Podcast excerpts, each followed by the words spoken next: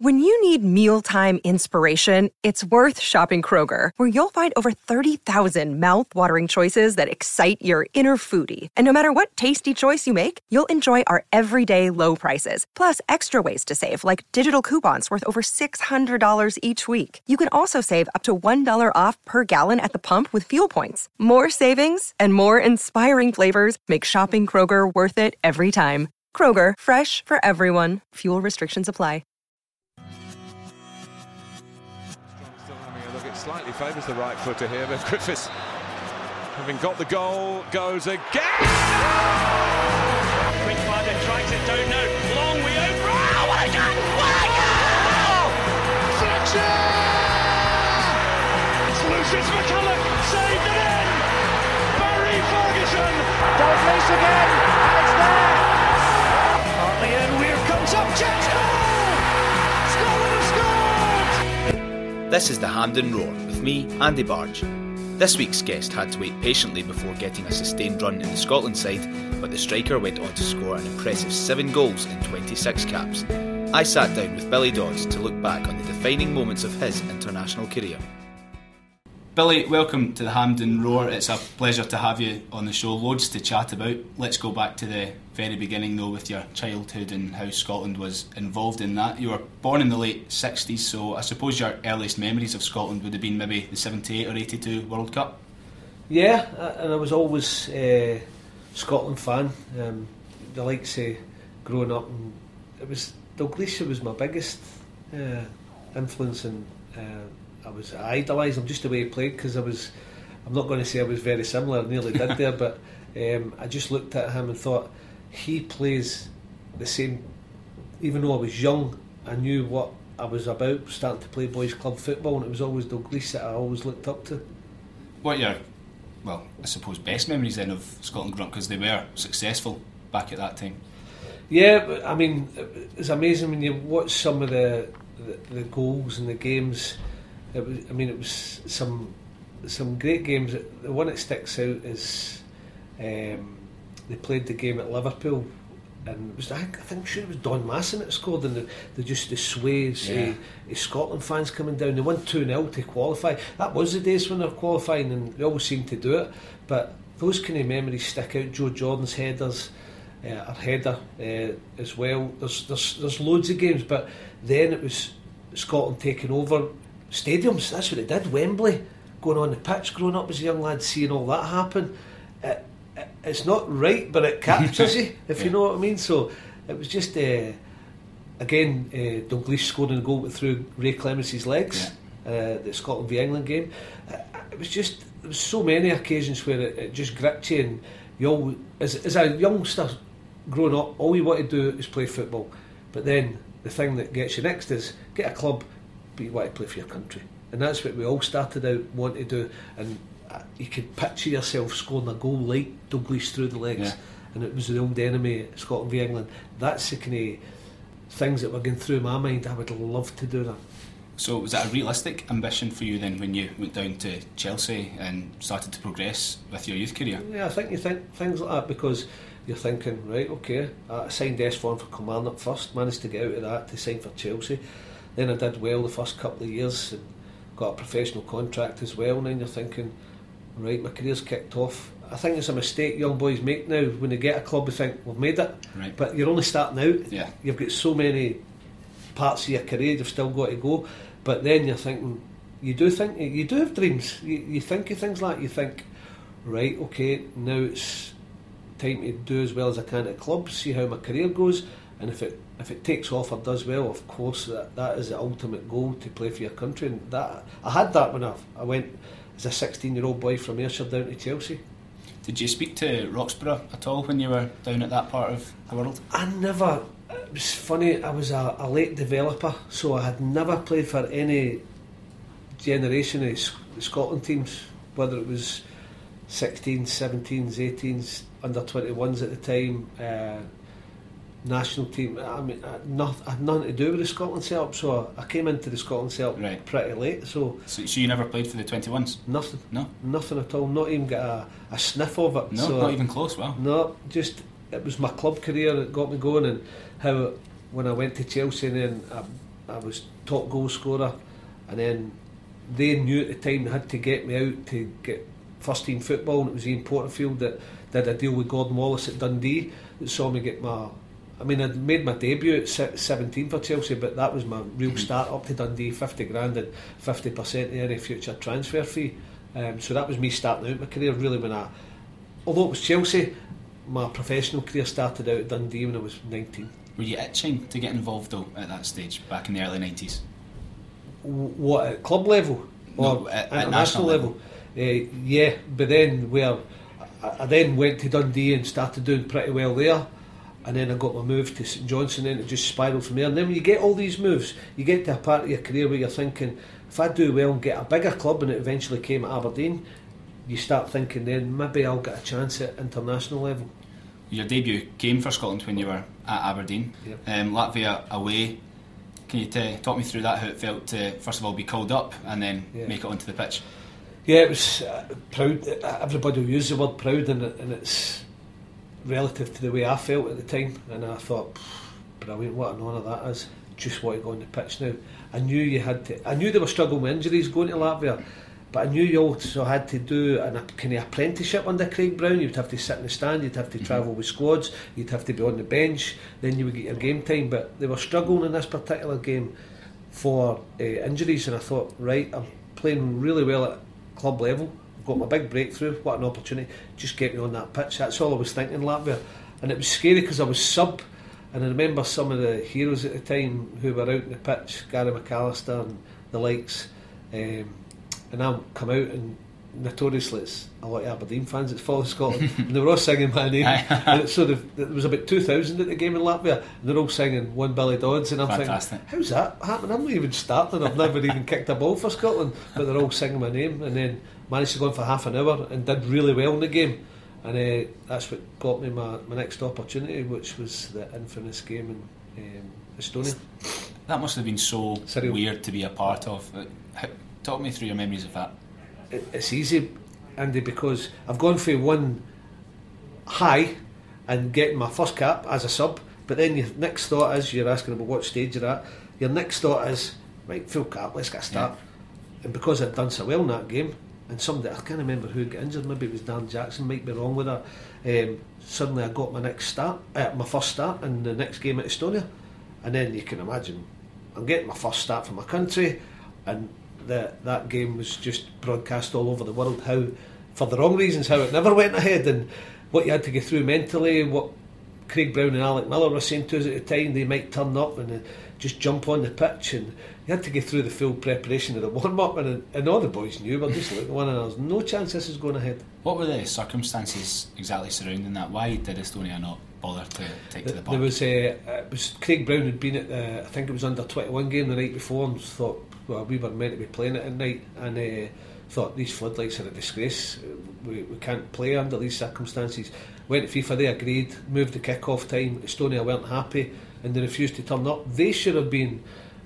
Why that game was made to be replayed, I, I don't think anybody in Scotland will ever get it. But they replayed it, and uh, it didn't go too well. And I wasn't in the squad by then, but uh, it was a it was a disgrace that that game was made to be replayed. Estonia just refused to turn up. It doesn't matter how you want to spin it, and uh, they got away with it and got, got off lightly. Scotland should have got the three points, mm-hmm. no problem, and they should have got a hefty fine. But somehow was replayed, and they, they just come out of it scot free. it was incredible.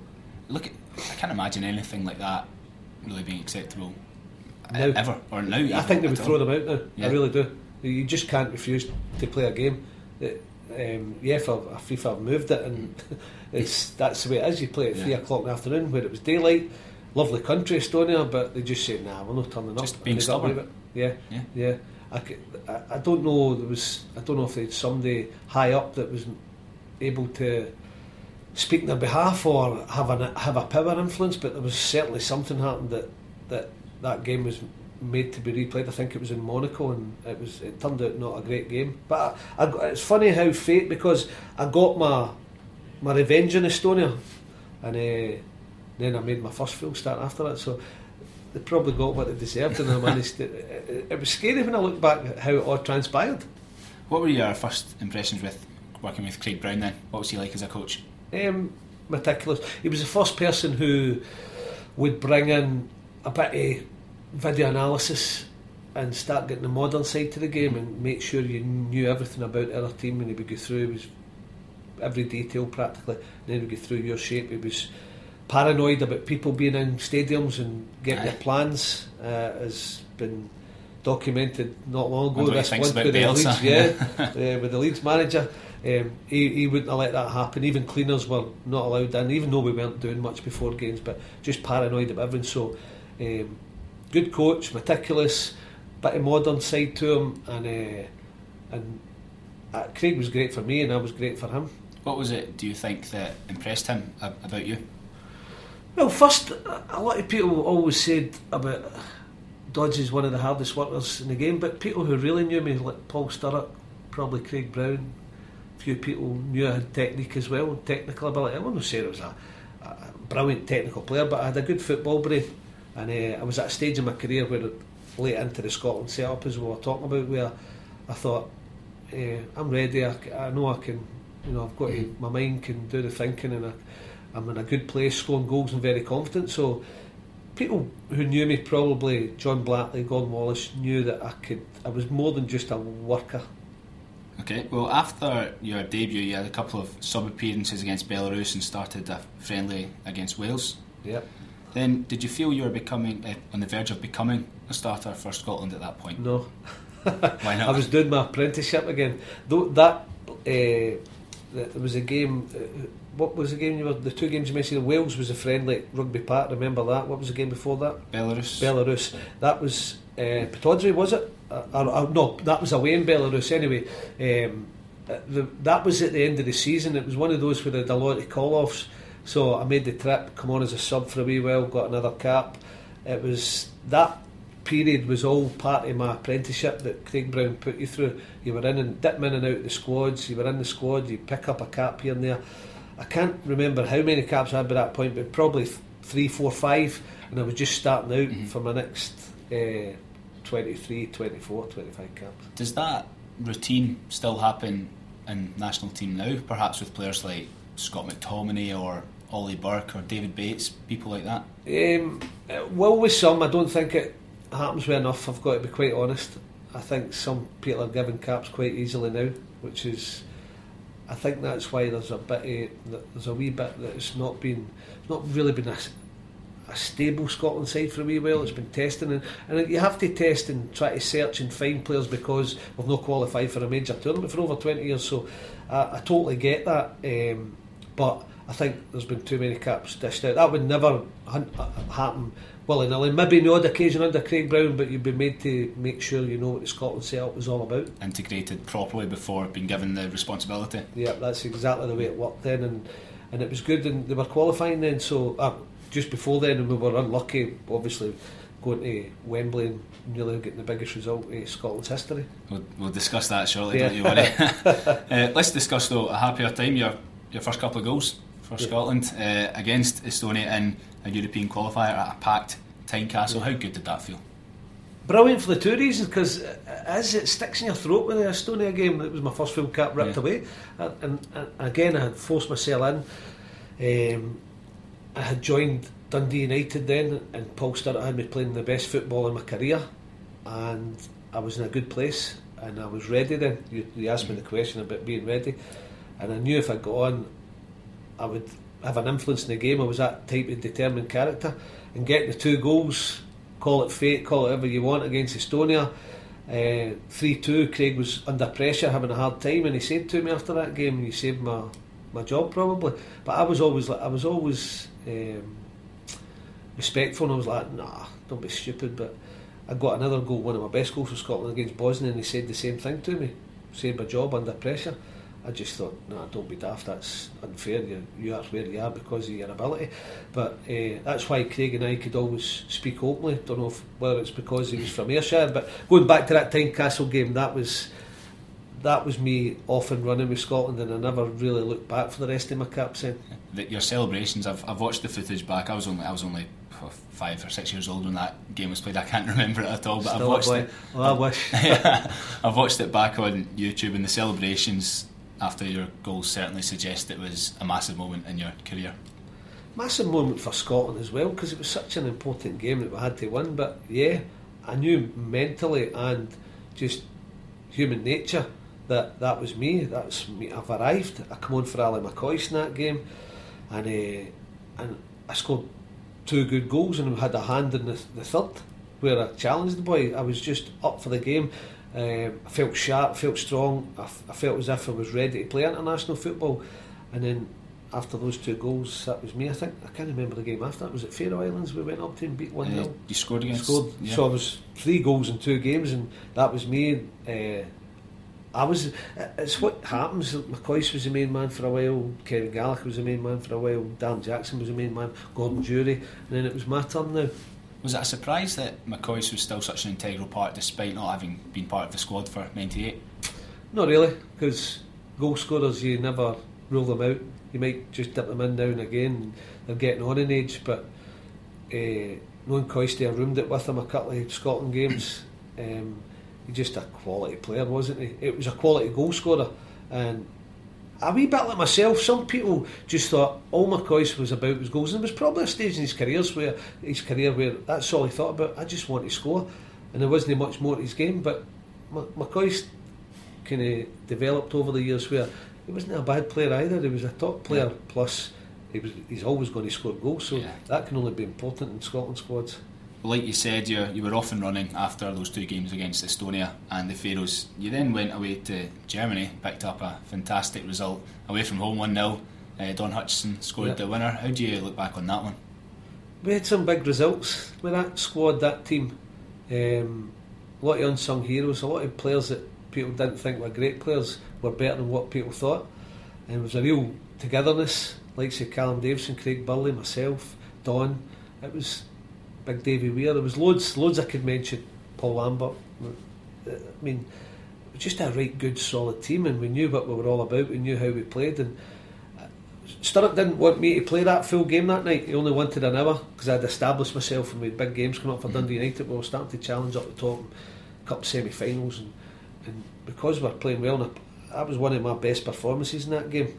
We we were doing that well that Craig didn't want to change it. I, I know he took a few off, but Sturrock wasn't too happy. Let's just say that that I'd ended up staying on the full game. And when I come back that Saturday, and it's a learning curve. And this is how Paul Sturrock got the best out of me. Um, being a good professional, came back straight down to training on the Thursday, flew in the Wednesday night after that game, straight down to training on the Thursday. I was living in Aberdeen at the time, turned up at training. Sturrock's like, "What are you doing here?" Uh, come down on the Friday, played the game on the Saturday, and I was horrendous. I, I had legs were gone and okay. put so much into the international game.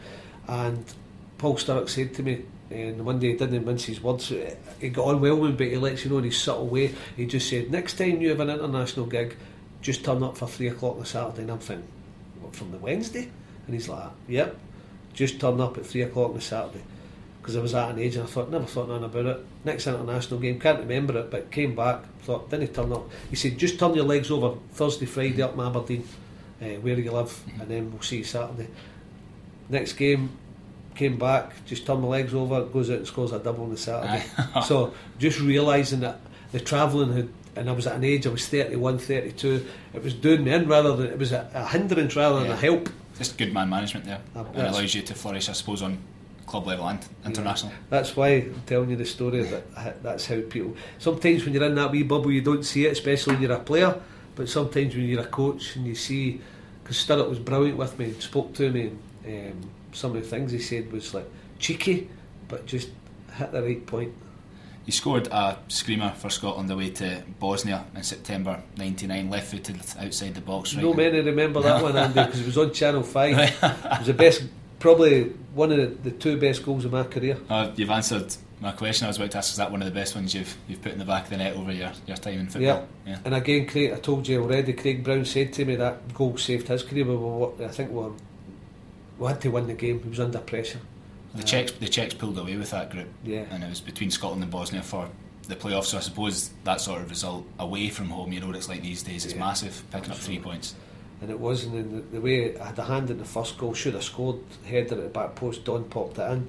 And then that goal, because it's it, it was technically unbelievable, but and that's no me blowing smoke. That's just like because it's everything I, I just didn't do. Mm-hmm. I picked up a ball and just into their half and no more, and ran at the big boy Konjic who played for Coventry at the time. Skipped past him, and that's no my game either. I've got to laugh at it because sometimes I can't believe what I did with that, that goal.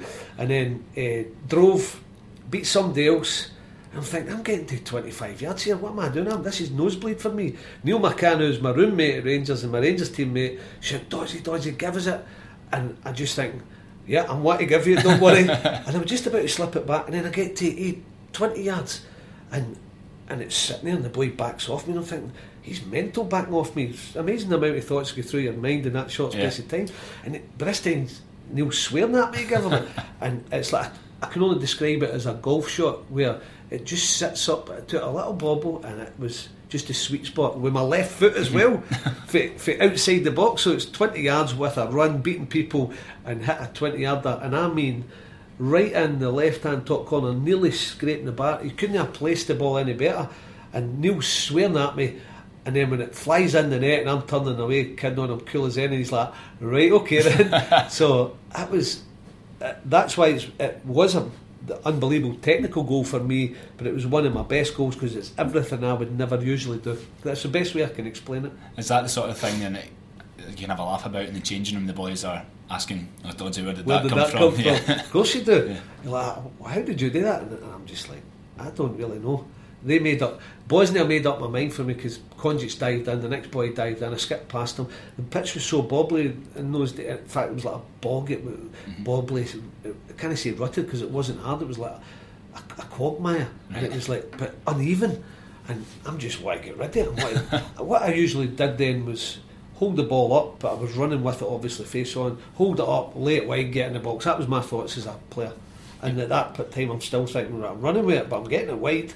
And then suddenly that happens, and it just flew, absolutely flew. And it was a, it was a screamer. But there's only a handful of people, and I mean a handful, five, four, or five people have said to me, "You've scored one of the best Scotland goals I've ever seen," and and it, and it is up there, but nobody remembers it because Channel Five it was on it. They had the, the contracts at that time. Not even just in a, a friendly; it was an important one. You know, Yeah, yeah. great strike, an important goal. Exactly, it's not a friendly game where people are relaxing, standing off you. It's like big game, as you say, try to qualify for the playoff place, and and a and a horrendous place to go. Surroundings, the it was just over the war in Bosnia by that time, just horrendous, and to score a goal like that, nobody remembers. You, you mentioned Neil McCann there, your roommate with Rangers. Who else were you close to in the Scotland squad at that Uh, point? I was going well with most of the boys, but Big Burley was my my my roommate, and we Some got on down so your well. neck of the woods, wasn't he? Down my neck, it's amazing how Craig Burley and I are so similar. He was he's married to a new Cumnock girl where I come from. Knew the mum and dad knew her. Um, I was in digs with him at Chelsea. I was at the same school as him, Cumnock Academy. Uh, he goes plays for Celtic. I go play for Rangers. We both become pundits. Aye. You couldn't make it up. Uh, but he was, and he's over in America now, and I don't speak to him too much. An odd Christmas card or whatever, but we just got on together. We Yeah. we drank together. We we, we we went about together, lived together for a few years, even though he was a few years younger than me. But um, just we just kind of had it Just off. quite coincidentally, your paths have been Very pretty similar. much similar, yeah. Yeah, Chelsea, Chelsea's young boys as well, and then the digs together Mm. as well, from the same school. Spooky. Well, Burley, of course, was a, a regular in midfield for Scotland. Were there any other midfielders you specifically enjoy playing in front of for service reasons and assists? Yeah, but Big Burley was a, a top player and could play midfield, but he, Craig was using him at right back, which he used to always moan about. Um, but he had that good an engine and up and down. Burley was a really good player, and he could assist. You've got loads. You've got loads. You could go through many. Um, Lambo's a good player in his own right, wasn't he? An assister, but could keep it going. Barry Ferguson, we all know about Barry. Although I wouldn't say Barry was a great assister, but great players. Um, McAllister, I'm trying to rack my mind with a few, but usually find that Barry, because at Rangers where we could link up, was good because he would roll it into and he would always be on the move to get it back. He would moan and I would moan if he didn't get the ball. And, um, loads of loads of good midfielders. I'm probably forgetting a few, but that um, Neil was great for me as well. Although he's a wide midfielder because it's so important because I needed service I'm not going to run away from it. I'm sharp. I can get on the end of things. So Neil McCann was. Wingers were incredible for me, whether it was with Scotland or uh, my, my my domestic clubs. I mean, people like Chelsea, who I thought should have played a lot more for Rangers, were just incredible. Incredible to play with. Can't believe he never played more than he did. Um, but hey, that's football. But I needed wingers, and it wasn't all just about central midfielders, mm-hmm. although there was a few good ones for Scotland. Well, let's discuss the playoff against England then. There was an old firm game the week before. Uh, Paul Lambert broke his jaw in that match. Were you involved? No, I think uh, I wasn't at, at Rangers were at that point. I was United at still at United, so I remember that happening. Yes. Did you feel that that was a, a, strange decision to have those matches so close to each other? That somebody should have intervened and rearranged the, the Celtic Rangers game? Mm, maybe, but that could happen in any fixture. I know, there's a, I know there's an intensity, but injuries happen. I think you've got to accept that as part and parcel. We, us in Scotland, we tend to look at reasons, negative reasons, and yeah, you're quite right to ask the question, but I think you know injuries can happen in any games. You might have lost important players from England and even domestic in Scotland out with the old firm. So I, I, I wouldn't be blaming, obviously, just the SFA, which get, get blamed a lot for having the fixture list and having Celtic Rangers the week before that. No. What are your memories of the first leg of Paul Scholes? Of course, scored a double to, to make it 2 0 before heading back down to Wembley. Did you feel that was a justified result? No. We, we should have won the game or, or get something out of the game at Hampden. Uh, we should have won the tie overall. We, that's why the second game would have been one of the best results in history. We played really. I remember speaking to Kevin Keegan. He had a thing out in Braehead, the shop arena, for right, a while, yeah. and he said if you had scored the second goal, we were done. We, we, we were gone. Heads were gone swimming. You, you probably were the better team over the two legs, but just delighted to get there. He was he was such a nice man and open and honest. First leg at Hampden, we took the game to them and they hit us with all sucker punches, and there was no better than Scholes at doing it twice.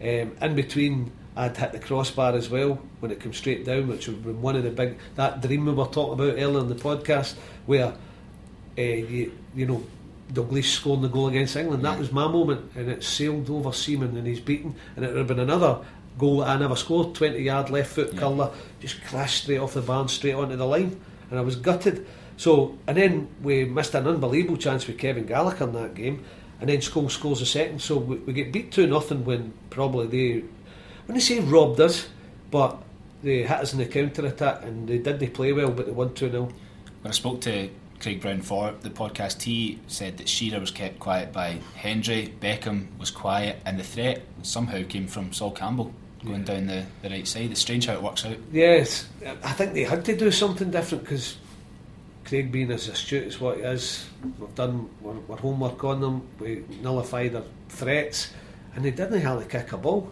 And uh, Wembley was one of the best performances. We actually were enjoying Wembley because we got the goal, because we always said was, look, we, we played well first leg, get the first goal, that's what we're playing for. If they get it, yeah, it's going to be difficult. If we get it, it's game on. And when we got it, and Don Header, I'm trying to nick it in just to claim it, but uh, when we got it, we enjoyed the game. We were passionate. We we played. There's old phrase that Scotland fans through it. We played like Brazil. We did that night. We were keeping the ball. And they were they were like, what's happening here? And uh, we were enjoying the game. I thought it was through. Ten minutes to go, and Big Tony Adams yeah. came and cleaned me. When I'm thinking I'm through and go here. Then there's they'll never to the day I go to my grave. I'll never forget Christian said I was right behind him. and think it's a goal and how Seaman just threw up a hand yeah. and hit it and then lobbed onto the top of the net. I'll never forget that because they were they were done if we'd scored that. So I've had a lot of Scotland memories, and that's that's up there in my Scotland. Even though it's only been 26 caps, and I was delighted to get my silver medal. There's there's some stories throughout my Scotland uh, adventure. It's, it's ifs, buts, and maybes though. You know, anywhere else on target, Dailly's header, Seaman's getting nowhere no. near it. It's too close. Yeah. Probably hits into the ground. It goes in slow, and trundles over the line, Sclaffs it'll get in the corner, but just to head it right on the meat, it just it gave him a chance. But he did, still didn't know too much about it. It seemed it was a great save because he's thrown up his hand, and it's just it shows you how much about it because just happening in it's slow motion as it lobs onto the net. How how was the mood after the first leg? Were you deflated at the result or buoyed by your performance? Uh, I, w- I would say a bit of both, but um, we knew we were unlucky. I wouldn't say uh, buoyed, but we knew we were unlucky, and we knew that's what gave us belief to get that first goal. Really deflated with the, with the result because we knew it was a right kick in the teeth. We had given a lot. We'd put our tank in. We'd played well. We'd hit the bar, missed chances. Should have been a different result, but it wasn't. But it's sink or swim. How do you handle that? Would that have been maybe the most intense Hampden atmosphere you experienced in a Scotland game? unbelievable. Uh, they, they, they always say Hampden's got no atmosphere. Any place has got atmosphere if you put the right fixture in it. Mm-hmm. They, always, they talked obviously about moving to Murrayfield and the big debate over Hampden and Murrayfield. Murrayfield's similar, yet you're away from the pitch, and if you don't if you put 10,000, 20,000 in there, you ain't getting that atmosphere. Mm-hmm. But you put s- 60, 70,000, 65,000, whatever it is, it holds Murrayfield with the right fixture, it's getting atmosphere. Hampden that day, I could not hear the English national anthem. Really? Uh, as soon as he played it, I was like, wow. For the couple of minutes it was on, the Scotland fans made the biggest noise I've ever heard, heard Hampden make. It was incredible. Does Uh, that- I'd, I'd tingles Yeah. standing out there, and then obviously you get their national anthem, Scottish national anthem, and it was great, but it was just like, it gave you a desire, because remember, think, they're up for it, Aye. we're up for it. Was that were you at the the two two game a couple of years ago? Griffiths. No, free kicks, watched it all. I think I imagine it would have maybe been similar. I'm There's sure not the same thing at stake. as assistant manager, yeah. I, yeah. I mean, I, I was at that game and I remember. Well, I remember the English national. Sorry, I was on anthem. holiday. I was on holiday that game. I watched it in a, in a, a boozer away, and I think it was Ibiza at the time. And I watched it and uh, thought, wow, Yeah. just to go and win it. I know two one, and then the sucker punch right at the end. So it was a hard luck story. How many? When, the thing is, we, everybody could tell. That was another memory I had with Holland scoring the goal against England through the keeper's legs, Mm-hmm. 4 one.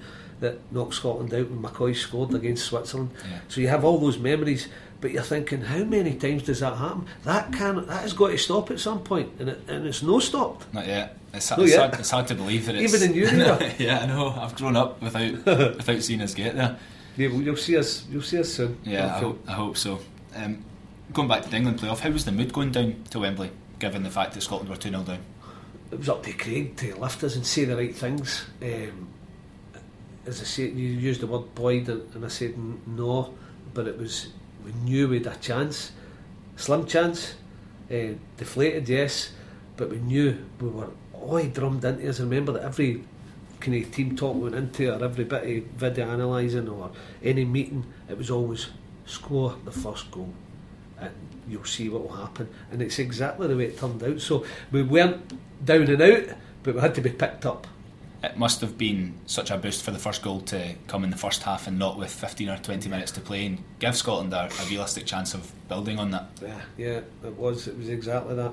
We'd have taken it at any point. Don't get me wrong, to just have a goal, but to get it in the first half, you think, "Ooh, game on. Half time must have been quite galvanising. Yeah, you can see you could see in their faces that, and I'm not just throwing it this just to say it. You could see it in their faces. All their so-called world superstars. They were like, uh oh, Rattled. panic. Aye, and because they didn't play well throughout the the two legs, but we battered them at Wembley, and they they they didn't really even get a touch of the ball. Um, that's how good we were that night, and we were like, you could see it in them. They were like, final whistle, fight. Even I would say, sixty minutes to go in the game, they were thinking, okay, it's the final whistle. It's strange to think that a team of, I mean, England's Caliber. cal- and quality of player. I mean, they have the Premier League's all-time leading scorer up front, David Beckham, Paul Scholes in midfield, a strong defence, and Scotland went there brave enough to take the game to them, Yeah. and not just kind of sit back and try and hit on the counter. And it's worked out against Scotland despite the performance that it was put in.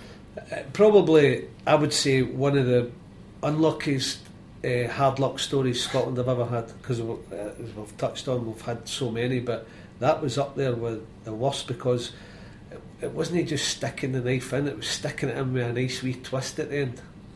Well, we, as we know, England won the tie 2 1. We didn't make it to Euro 2000. The qualifiers for the World Cup 2002 rolled around shortly after. You were still involved. One game I wanted to discuss with you is the 2 2 draw Belgium. with Belgium at Hampden. Another one that'll haunt me, Yeah, Andy. that's what I was going to say. I, I don't know if this is true or not, but I'm pretty sure I've heard you admit before that that's one game you'll never get over. Yeah, regret. I wasn't a selfish player. In fact, I was probably the the complete opposite of that. I was probably the most unselfish player. I liked to get my goals, but I would assist and help other people bring them into the game. But I did think oh, when it was the way that game went, we were 2 0 up, and then we were down to 10 men, Barry Ferguson, unbelievable chance to make it three. We had other chances to make it three, we missed them. And then Mark Wilmots the previous manager um, before Matteo scores to make it 2 1, but we still thought cruising. Then Craig takes us off, and they, they've had a flat spot, so they're looked down and out. And I did think, by the way, I'm going to get some because there was a I wasn't playing for Rangers at that point, and I had managed to no been playing. Craig picked me because he liked me that much, right. and then scored the two goals. And I'm, I'm going to get a bit of kudos out of this. I'm going to get, uh, you know, some good things written about me. And as I say, I wasn't selfish, but I'm thinking, right, this could maybe help me yeah. where I am mentally, try to get back in the Rangers team. Remember all the newspapers making a big thing about it at that time. And then Big Van Buyten, it was like slow motion. Craig had taken me off last seconds to run down the yeah. clock. Um, just big loopy cross, big loopy header, and you're thinking, no, no, that's not just happened. That killed us. That was a. There's, all, there's always the, hard luck stories, but there's always one, one result that kills us, and that was the one in that group. And it was fairly early on in the group. I don't think it was even no, halfway was, through. Yeah. We'd still to go to Belgium yeah. and beat us easily two 0 but it wouldn't have mattered so yeah. much. And we could have played for the two results in Belgium. A draw as well would have probably been enough, but we couldn't either. It's frustrating because uh, a great double from yourself. The first one was a good near post run in Big the set yeah. up, playing that right wing back role that always moaned about. And uh, I managed to get across uh, Valgaeren that played with Celtic at the time.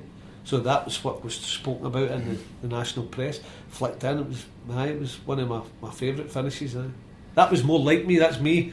No, this yeah. Bosnia goal or, or the colour that beat David Seaman and hit the crossbar. That's me six yards, a wee bit of sharpness flick. well, it wasn't just a, a simple finish though, it was a, a lovely piece of skill to be able to guide it round and into the, the back post. Always, uh, since I've been in coaching, I've, I've always taught my strikers when I work with them, or forward thinking players, um, at some point, the centre half, when the ball's wide, if you can get it in your head, being a budding footballer, um, journalist as well, uh, when the ball's wide, that centre half at some point has got to look to see when that cross is coming. As soon as he looks, you either get across him or you, you drift off him.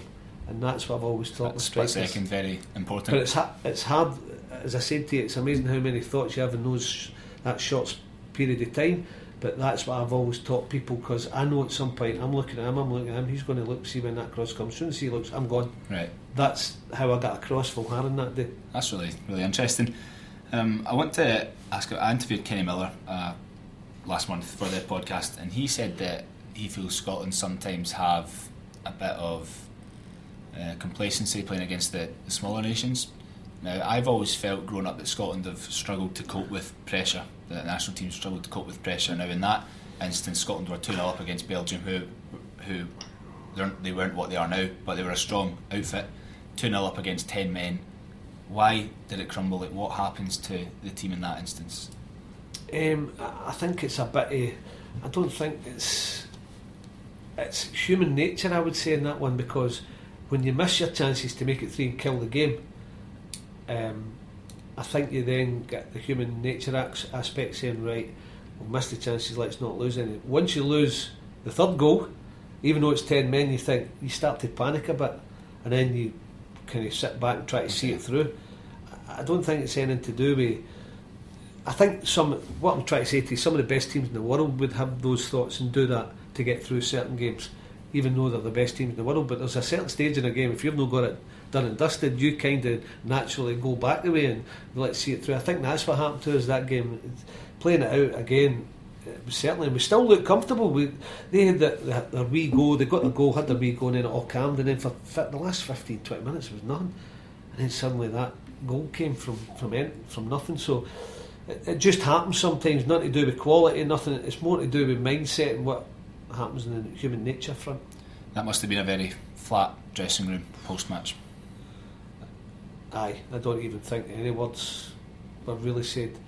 You know, you can start throwing things at people, but Craig wasn't like that as a man anyway. I, I think the players knew what had happened and they were just silent. There's sometimes words are better than been spoken. There's sometimes you have to give a wee dig players up, but in that occasion, what can you say? They, they didn't deserve it. We deserved it. They flipped it. People credit them for going, still going with ten men, but we missed the chances to absolutely demolish them. Yeah, to just put it to bed and make sure that They any wouldn't. comeback was Yeah. never going to happen. Yeah. Your last appearance was the Belgium away match, uh, the 2 0 game you touched on a minute ago. How did it come to an end between you and Uh, there was a team? there was another game to be played after one or two games, and I spoke to Paul Lambert about it funny, funny enough, and we knew that was us. We weren't qualifying, and I was old, getting older. I wasn't playing for my team regularly. Whatever I had my career, I was trying to go and try and keep myself going domestically for my for my club. And that's the way I was thinking. And I knew it was time for, like when I came in for Ali McCoist, it was time for me to go and for somebody else to come in. And that's the way I was thinking. And Lambo was very similar. Lambo, we spoke about it and we both said, look, that's that's it. I'm not, I'm not even going to play the next. Craig said, look, look still play the next games. Could have got another couple of cap, one cap, two caps. I said, no, Craig, it's better to give these boys experience. We're out anyway. This is the time to give them that experience. So all out, amicable. Craig was brilliant, natural. It was the right time. Yeah. It was the right time. I don't have any regrets. Could have got another couple of caps. I was never, and in my head, I was never making fifty. Right. So I'd got my silver medal and it was, it's sung a treasure and uh, I was quite happy. So I've got my, my 26 caps, my cap that never was and my silver medal. It's, it's certainly a, some haul. It is because it took a few years to, to get that. And uh, I, I mean, uh, there's nothing, there's no, the only regret I have with Scotland is no getting to a major final. And I was actually doing my apprenticeship because I was in the squad at Parkhead when Kevin Gallacher scored the goals, I think, against Austria. We beat Austria 2 0 and that we qualified and then I was I just it just come too quickly for me mm-hmm. because if I'd established myself more I'd have played in the final. So it's one of the things that rankles with me, but my full international career was yeah, there was lows because we were unlucky. There was some highs in it as well, and I I, I, I really loved my, my, my whatever it was, four years or something. Let's quickly discuss the, the current state of play with the national team. The European qualifiers start in about six weeks or so. The first game's against Kazakhstan away, then San Marino away. How are you feeling ahead of this campaign for Scotland? like every Scotland fan, I've, I've, I've been obviously I was at Ross County for three years, but still luckily enough do work with the BBC, and I've been to the international games, and Willie Miller and I do them, and it's the same things are happening, but there's a result letting us down, um, and we have to take care of that team. So it's it's the way it is naturally. It's like you're fully hope and expectation and looking forward to it, but there's a bit of trepidation in there as well, where you think, "Oh no, where's this bad result coming from?" But it's getting easier. We did well to. I did the two games, uh, Israel and Albania, the, the four games. So I've covered them all, and uh, we did well to get through that because we we nearly had our We stumbled over well, we had a bad result that again. result, yeah. So um, in Israel, and and, uh, and I did it. Um, so we had to overcome the two home games we did, which was brilliant for Alec McLeish. Just hope there's no slip up in this new qualifying group, and we handle the, the important games. Yeah, there's going to be a game where we drop points. Make sure it's a, an away game against your Belgians. M- mm-hmm. We maybe have to take some for Russia, but make sure it's the right games we drop points and know the wrong games, and we've got a great chance. Well, the first three games, you look at them on paper Kazakhstan, San Marino, and Cyprus, Scotland, quite Oh, rightly the oh, oh. for those three. I know, but but- nine should be Oh, the no. target, nine points should yeah, be the target. of course, and I totally agree with you. But I, I, that's where my trepidation comes in. Because is it likely we could drop? Hopefully not, but we could. We're capable of dropping two points. We're capable of dropping three points with a loss. We're capable of dropping four points with two draws and a win. Mm-hmm. That's where my fear comes in. Um, but we've got a good squad together, and we've got good players, and they've all done their apprenticeship. They've all got a bit of. we- We've, we've still got a relatively inexperienced squad, but we've got a good squad who have got a few games behind them now, so that'll help. And coming through that Albania and Israel, I think will certainly help the group that group of players because we're put under pressure. They had to handle Yeah. it, and they did. Um, so no, I've, I've said the two home games. What the Albania game was away, but uh, they had to handle it, win it, and then come back and beat Israel at home, which I knew they would do after seeing it. They were so poor out there, the team. Um, but you have your fear. You've got it as a Scotland fan. We wouldn't be yeah. Scotland fans not unless we, ha- we had that. But we had aye. But we have to overcome it at some point. So and we did. We sort of get through that kind of first question mark test by getting through the group after the bad result in Israel. Can we now carry that on and make sure it doesn't happen against your Kazakhstans, your Cypruses, mm-hmm. something like that. So um, I'm looking forward to it again. Um, you said do you think the squad's in, in good shape at the moment. The biggest decision and the biggest point of debate, I think, between fans and pundits and media has been how does McLeish set the team up. The two options are the three at the back or the four at the back. Now, Scotland played four at the back in the two wins against Albania and Israel just in October or November there. Is that the, the best way you think going forward? Yeah, I, have had the debate myself on radio, and uh, listen, there's no right system, but I just thought that system wasn't suiting the personnel. I think your personnel, as being in the coaching game now, should dictate your system. Know your system dictate to your personnel. And I felt as if that's where Scotland was, and we're trying to force and in. Now you get one where you maybe move one position and you think you get away with it, but I felt as if we had three or four who were trying to fit them into a position that wasn't really their natural position, and I thought it was affecting Scotland. And as soon as the big man fair play him, you can be stubborn and your selection say, no, no, this is the way I'm going.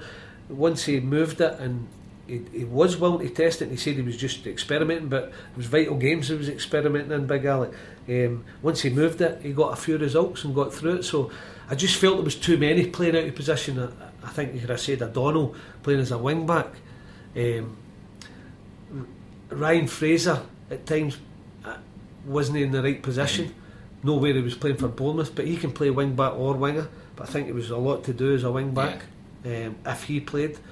And then Tierney, uh, Kieran Tierney and uh, Robertson situation where I still I, going forward if we go with the 4-5-1 whatever it was 4-1 4-4-1-1 4-2-3-1 4-5-1 we'll just say yeah. it whatever you want to call it I still don't I'm still not so sure that playing maybe Tierney at left back Andy Robertson in front of him is the way to go either because it's it's no natural I always say 20 yards in a pitch is quite a lot because you can be running into 20 yards as Andy Robertson does for Liverpool or you can be standing waiting on it and having to then beat men.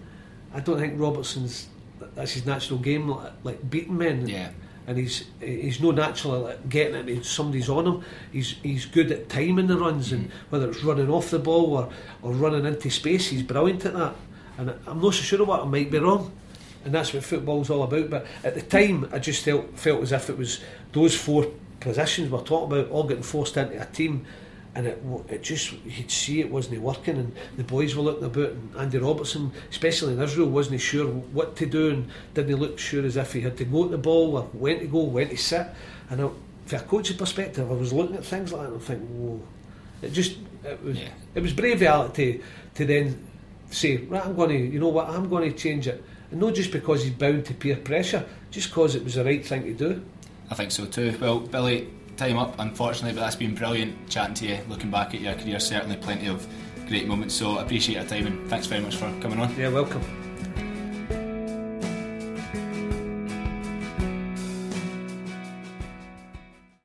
Sports Social Podcast Network.